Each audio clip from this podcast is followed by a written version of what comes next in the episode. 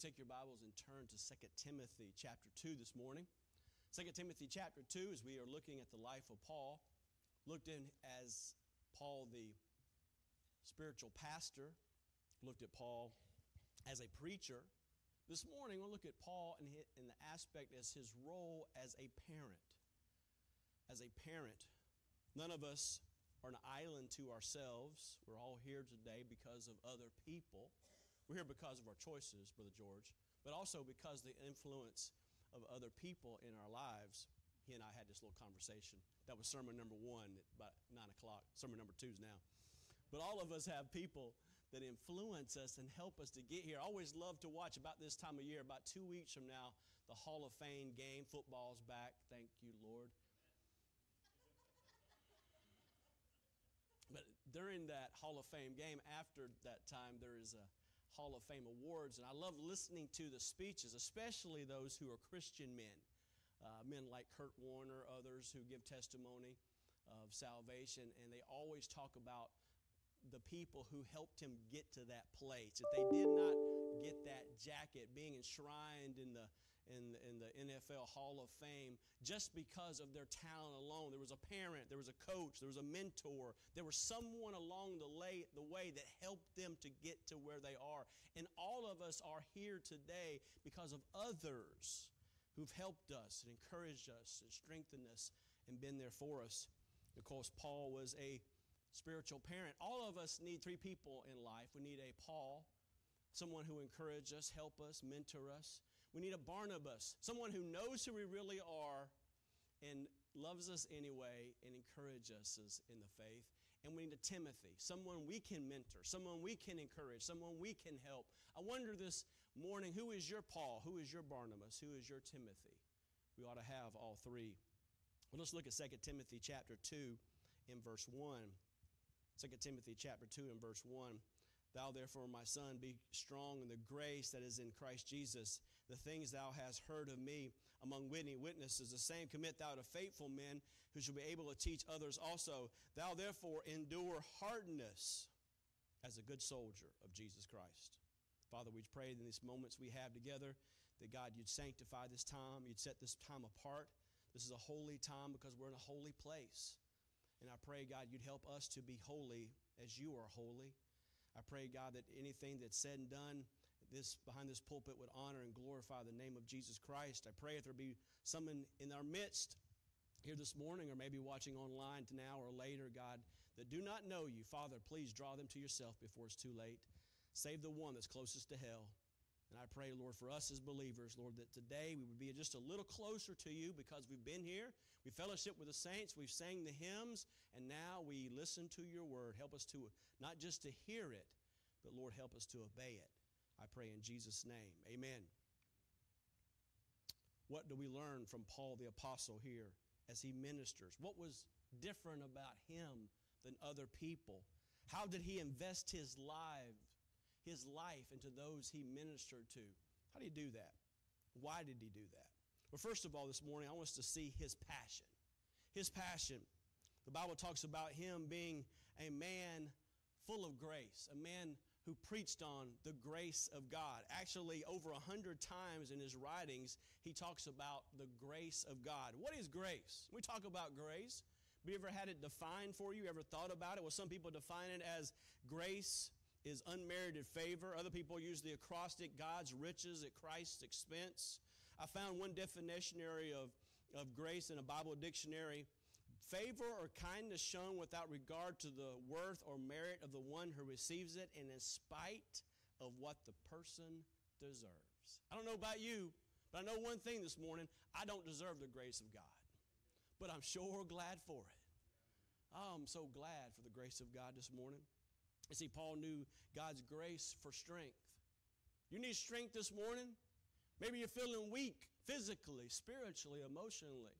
Oh, I can tell you, no other place. Don't go to the self help place in the, in the, in the, on the internet or in the bookstore. If you're not going to find a whole lot of help there, but you can find grace in your time of need in the Lord Jesus Christ.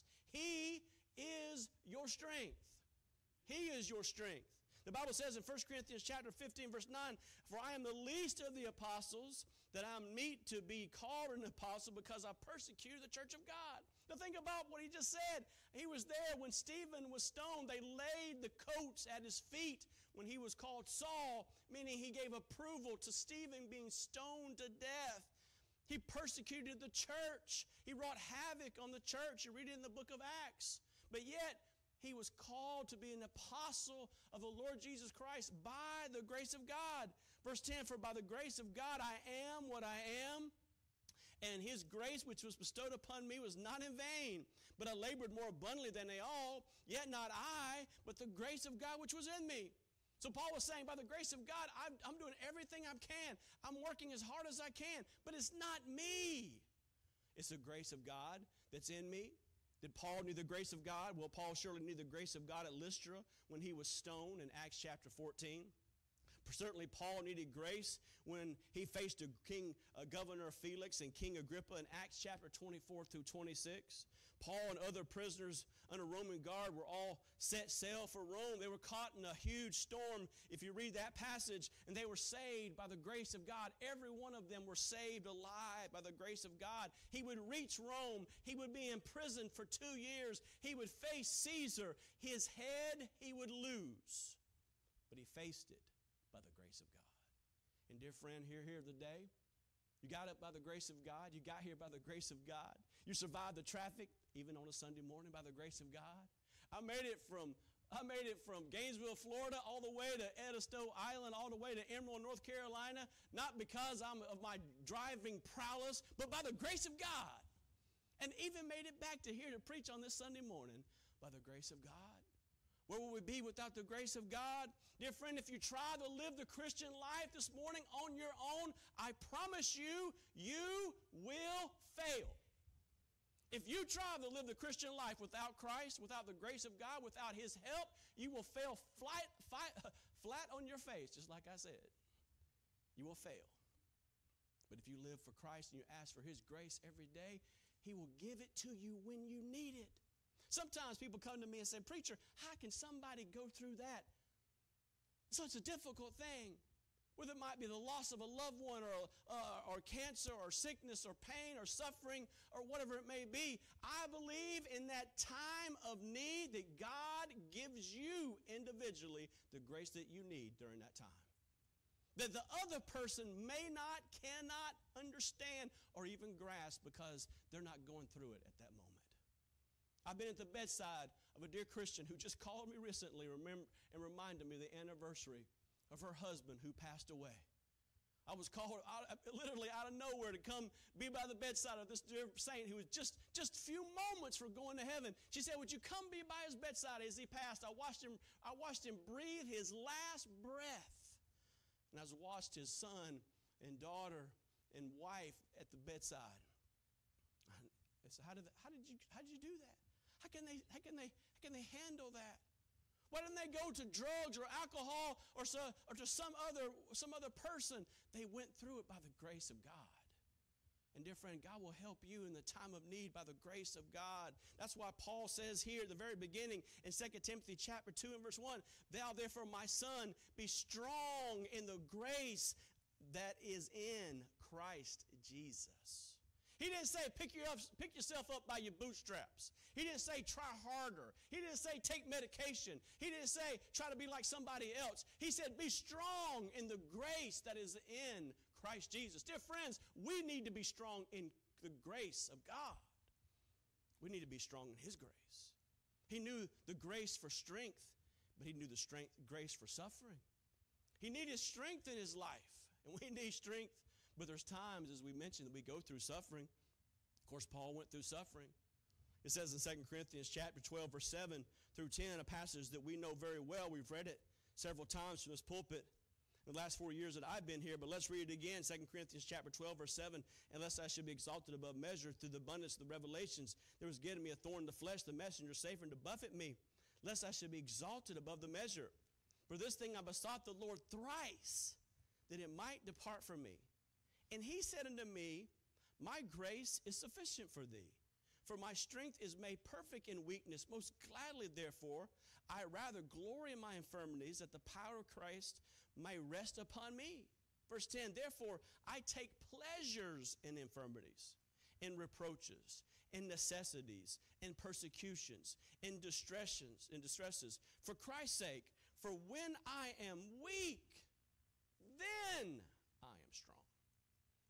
This is totally opposite of the health and wealth gospel that's preached today. That if anything in your life, you don't just have enough faith in your life that you're going to be sick. No, friend. Sometimes it is God's will for you not to be well. Sometimes it is God's will for you to struggle financially. Sometimes it is God's will for you to go through pain and hardship and loss. It was God's direct will for Paul to suffer, to be buffeted by a messenger of Satan. Now, we don't know what this messenger was doing. We don't know what this struggle that he had. There's lots of uh, explanations and conjecture of other uh, theologians, and whether it be eyesight or his physical appearance, we just do not know. But we know one thing. He asked the Lord three times, whatever this was, would you take this away from me? Sometimes, dear friends, the best thing God can do for us is say no. Sometimes the best thing God can do for us is to say no. You say, well, isn't a good, good, wouldn't a good heavenly father, would, wouldn't, wouldn't he want to always say yes? We were out on the water and the beach, we were out there, and, you know, we're trying to find a sandbar. You know, sandbars, those things, they fluctuate. Sometimes they're in one place and you go a little further distance, they're a little further. But it's nice to get out there a little far to the sandbar, you know, and you get the nice waves and you fight the waves. And we're getting a little way.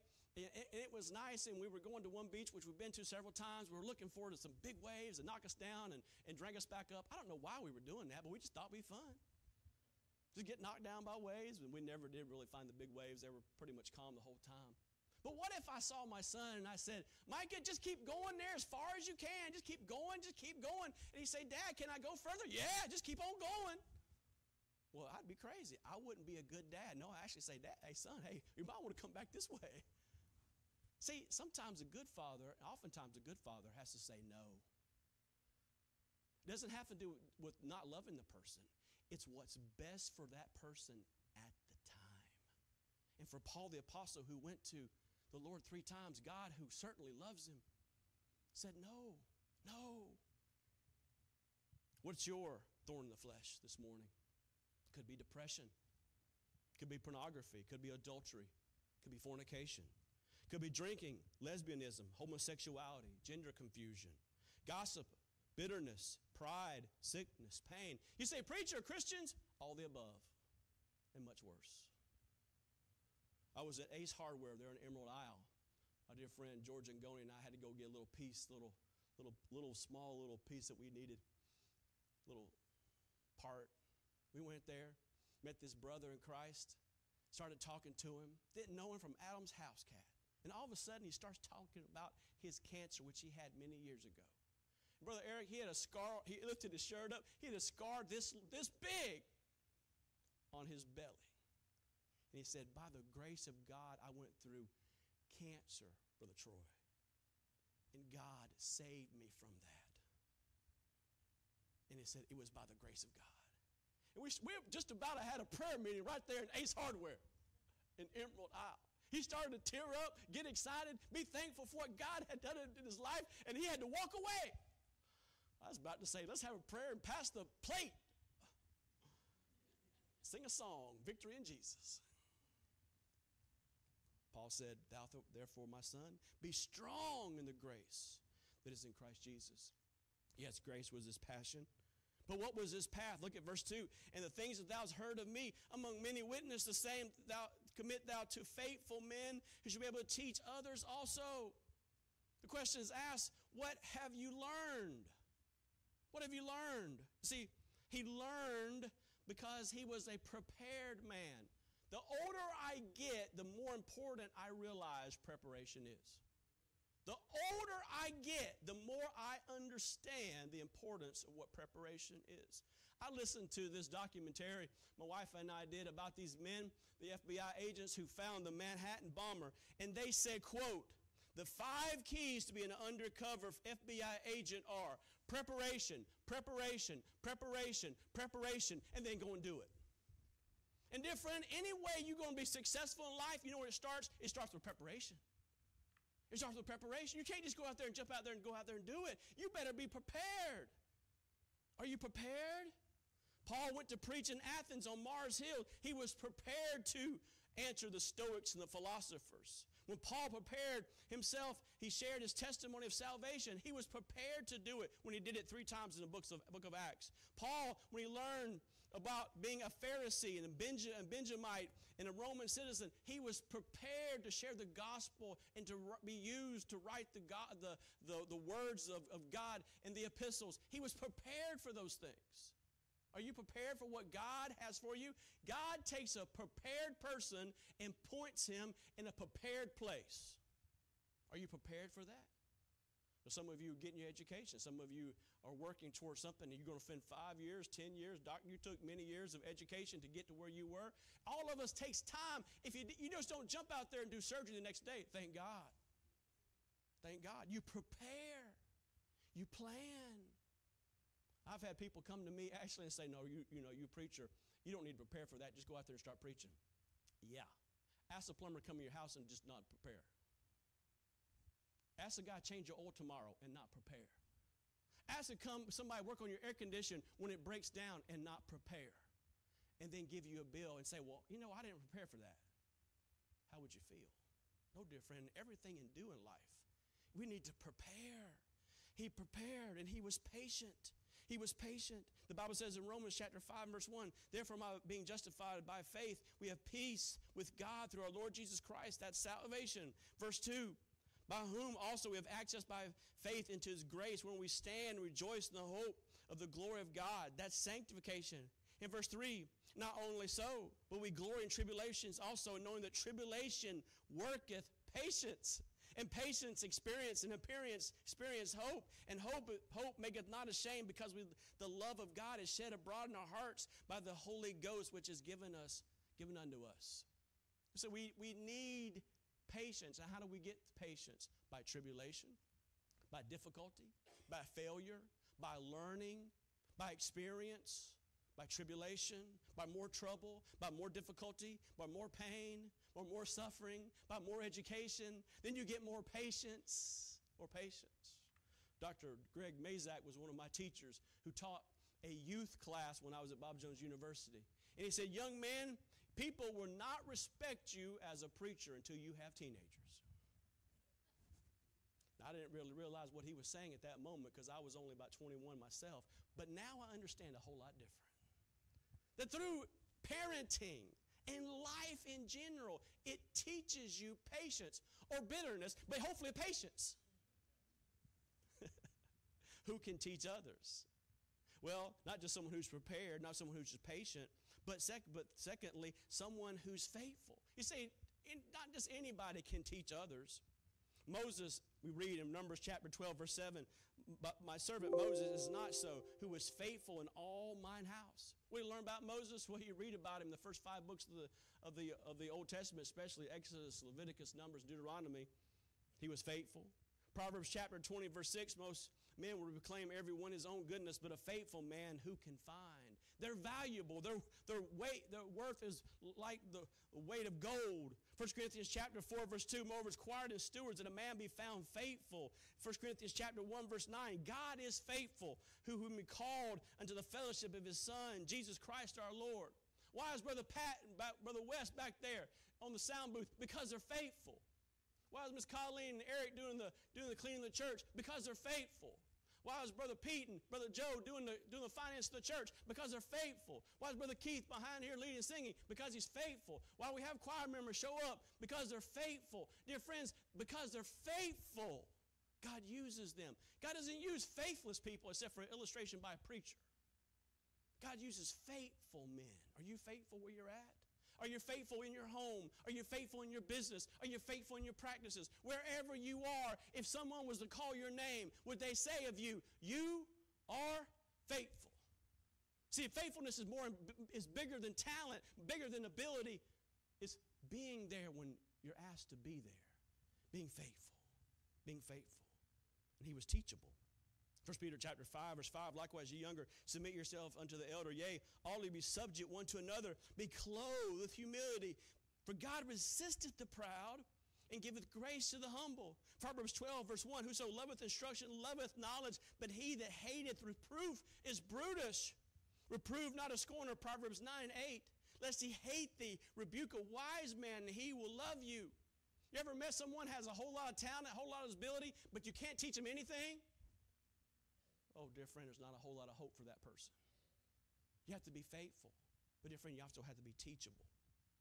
I read in one of Vermont's most famous Civil War soldiers was Private William Scott, immortalized in legend and poetry as the sleeping sentinel. Assigned to guard duty the night of August 31st, 1861, Scott was found asleep at his post. He was court martialed, found guilty, and sentenced to be shot. His fellow soldiers interceded for him all the way up to President Abraham Lincoln, who considered the circumstance and issued a pardon, reprieved and restored to military service. Scott died a heroic death in battle eight months later. You see, it's not just one failure in life, it's the whole scope of things.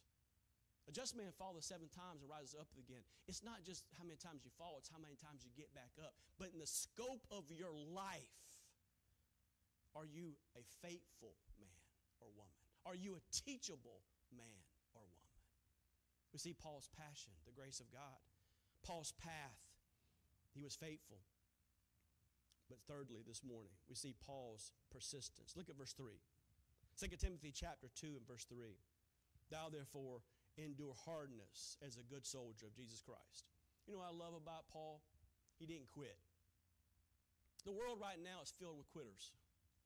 Everywhere you look, in family, in business, in church, in life, as I travel along life's highway, I see people who talk about this person quit this, and this person quit that, this person quit this, and that person quit that. I, it's like everywhere you go, you see people who are quitting. We used to people had honor, death before dishonor. They would not quit even in difficult situations. They would not get divorced, even though things were difficult. They would stay at a job, even though they didn't like the person above them and the person below them and all people on the side of them, too. They would stick at it because they had stick to itness. They stayed at it. They didn't give up. Paul didn't quit. He didn't quit. Paul did not quit when other apostles didn't accept him. I mean, can you imagine? Here's Paul the apostle. He was there with Stephen with stone. He wrought havoc on the church. I'm sure people were skeptical of him, but he didn't quit when people talked about him and gossiped about him and lied about him and said all manner of evil things about him. He didn't quit. He didn't quit when Barnabas, he and Barnabas disagreed. He didn't give up. He said, I'm done with this Christianity. You know, I started in the, my mentor, Barnabas, he, he, you know, he disagrees with me, so I'm out of here. I'll quit. No, Barnabas and Barnabas and Mark went one way, and Paul and Silas went, went, went, went the other way, and it was profitable for them both. He didn't quit. He didn't quit when fellow Jews made a pact not to eat until he was killed. In Ephesus, Paul did not quit or hesitate or equivocate when Demetrius the coppersmith spoke evil against him and started a riot in Ephesus to up the people against Paul. He didn't give up. He didn't give up. Church member, church member, don't quit. Don't quit. Because somebody may come in here and maybe not please you the way they should please you, or maybe didn't shake your hand, or maybe someone comes in as not friendly as you think they are, they roll the wrong color shirt or it's too cold, or it's too hot. Don't quit on silly stuff like that.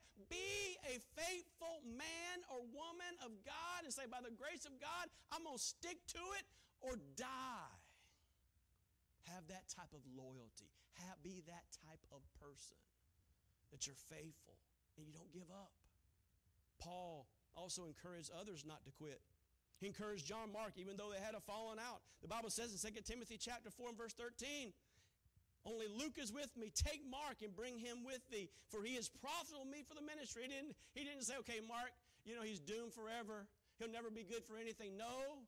By the grace of God, Mark got right with God, and Paul saw it and said, hey, even though I disagree with him in the past, he's now profitable for the ministry. Dear friend, don't write anybody off. All of us deserve a second chance. So do you. So do we. Amen. Man, I go down even times of Sunday and have a bad meal. I go back. I go back.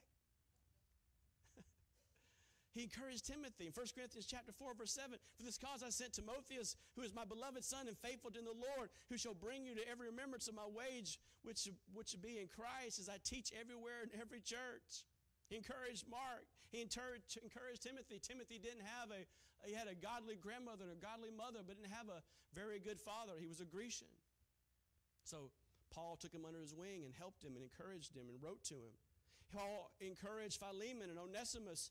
Philemon chapter 1 verse 8 wherefore though i might be much bold in christ to enjoin thee that which is inconvenient for love's sake i rather beseech thee being such as one as paul the age and now also as a prisoner of jesus christ i beseech thee for my son onesimus whom forgotten in bounds which is the time past was thee unprofitable but now profitable thee and to me whom i've sinned again and therefore receive him that is mine own bowels he said i love this man so much I care about this man so much, even though there's a, uh, the relationship of, of Onesimus being a servant, because now he is saved. Think about him not as a servant, but as someone who's a brother in Christ. Encourage him. What was Paul doing? Paul was reconciling a broken relationship in his whole life. He was trying to reconcile people one with another, trying to help them be together, not just based on goodwill, but based on the fact that they were sinners who needed the grace of God and the unity in the body of the bounds of peace. We read about it in Colossians chapter 1 verse 19 for it pleased the Father that in him should all the fullness dwell and having made peace through the blood of his cross by him to reconcile all things unto himself by him I say whether they be things in earth or things in heaven. He was reconciling people one to another people who've been estranged, people who had bitternesses and struggles and, and problems. He said, Get right with one another, love one another, be kind to one another, forgive one another. Because that's what Christ has done for us. Think about this morning everything you've done to Jesus Christ. Think about times you failed Him. Think about times you've disappointed Him. Think about how many times you've not been what you should have been. And for all those sins, He's forgiven you every time, hasn't He? Dear friend, how, how not? How about we treating other people how God treats us? How about loving other people and caring about other people the way God loves us? What was Paul doing? He was being just like Jesus Christ. Jesus goes into a man's house who's a Pharisee. Oh, Pharisee man, they, they didn't like him. They said bad things about him. They said you shouldn't be around these other Pharisees. How can you eat with these people who are publicans? How can you do it? Because he loved them. That's why. That's how. It wasn't so much of what they said about Jesus, it's what Jesus was willing to do because it was the will of the Father. How about us? Can we be spiritual parents to people? When other people say, give up on them, uh, it's easy to. Speak bad about them, you want to. Give up, quit, stop. Oh, dear friend, what if somebody said that about you? Where would you be today without that spiritual parent, that mentor, that friend, that boss, that employer, that employee, that person that helped you, that guided you, that strengthened you, that got you to the place where you are today. Where would you be? I tell you what, I wouldn't be here today. If it wasn't for a Dr. Nikki Chavers, who I heard preach sermon after sermon after sermon, and many a time I didn't know what he was saying. It was past me. It was so much past me. But he told me, he said, Marty, you're just a young Christian. Just come, just do one thing. Read your Bible, pray, and come to church. And many a time I didn't want to be there. I'd rather party with my friends back at old Wade Hampton High School. He said, Marty, once you get saved and you get baptized, read your Bible and pray and come to church. And I came to church, and like I said, I didn't understand a lot of it, but I got just little pieces of it. It was like a little bird eating just a little worm, just getting a little piece, little piece, little piece, little piece, and beginning to grow in the grace and knowledge of our Lord and Savior Jesus Christ. And I got to go to a Bible college and sit under godly men and women. Then I got to go 18 years under Pastor Bill Lytell at that place where I cannot name. Because I've paid money if I, if I say that name again. I got to learn. I, I'm only here today speaking to you, dear folks, by the grace of God. And may I ask you today, would you show that grace to somebody else? Certainly, every one of us in this room, there's somebody we can help. There's someone who needs us. You see, I can't be everywhere that you are.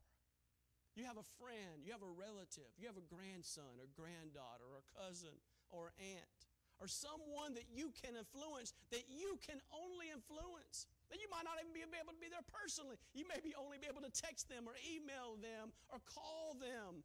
But you have an influence on their life. You say, preacher, I can't preach behind a pulpit. Okay. You can't sing behind a sing in a choir. Okay. You can't maybe pass out a track at a Gator game. Okay. But every one of us, no matter who you are, if you're within the sound of my voice and you're still breathing, which you would be, you have an opportunity to influence somebody else. The question is, what are you doing with that influence? Are you just wasting your time building your kingdom and you know piling up paste pearls that won't matter a thousand years from now? The most important thing you can do in this world is take the Word of God, which lasts forever, and put it somehow, some way in the lives of other people, boys and girls, and men and women. And I ask you this morning, how are you doing that? Who are you helping get to Jesus, number one? Because that's the first, that's, that's where it all starts get to Jesus. And secondly, who are you helping be more like Jesus? Who are you helping become a, a Christian? That's salvation. You say, well, preacher, how, you know, I don't, I can't go through the whole Romans road. I don't know. I don't have memorized. Give somebody this. Brother George Angoni told me, the assistant pastor of Emmanuel Baptist Church, he was thinking about committing suicide. He stopped and picked up a track in the trash. In the trash. Picked it up, read it. Getting ready to go kill himself, got saved. And now he's the assistant pastor of Emmanuel Baptist Church in North Carolina all because somebody put a track out. Then somebody probably saw that track and said, I'm going to throw it in the trash. And that person grabbed it out of the tracks, track, and in a moment of desperation, he read that track. And now he's preaching the gospel of Jesus Christ. Oh, dear friend, yeah, you should know the gospel. You should know the Romans road. You should know, you should be able to tell others the hope that lies within you. But, dear friend, just pass out a track. When you go to the barbecue place, or wherever you go, the, the Italian restaurant or the Mexican restaurant, give the waitress this. Leave it on the table. As I was traveling down down uh, 95, I stopped to get gas. I put my little card that we have back in the back. Every time I got gas, I put it in a little credit card holder. Why? Because they got to grab it out and they have opportunity to hear the gospel, see the gospel. The thing is, what influence are you and I going to be to somebody? You have only one life. Only one life, twill soon be past. Only what's done for Jesus Christ will last. What type of spiritual parent are you going to be? How are you going to help another person today? And how can you thank those who've helped you get to where you are today? Father, we thank you for your goodness and your grace. We thank you, Lord Jesus, for all the people that have invested their time, their life. They've poured it into us so that we in turn can take the life that you've given us and pour it into the life of other people. Oh God, I pray that you would help us today. Life is a vapor. It appears for a little time and vanishes away. We only have a little time to invest our life, but God, this time is so important because it's all we have. Whether we have 10 years or 15 years or 20 years or 40 or 50, God, we may use it for thy honor and for thy glory, knowing someday we will see you face to face. First of all, I wonder tonight, do you know Christ this morning? Do you know Christ as your Savior? Do you know that you know if you were to die the day you'd be in heaven? I didn't ask if you're a Baptist. I didn't ask if you've got baptized. I didn't ask if you joined the church. I didn't ask if you're a good person. I didn't ask if your parents were saved. I didn't ask if you prayed. I ask you, do you know for sure if you would die today to go to heaven? If you're here this morning and say, Preacher, I'm not sure.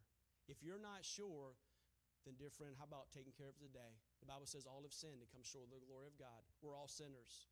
You know you're a sinner. We've all sinned.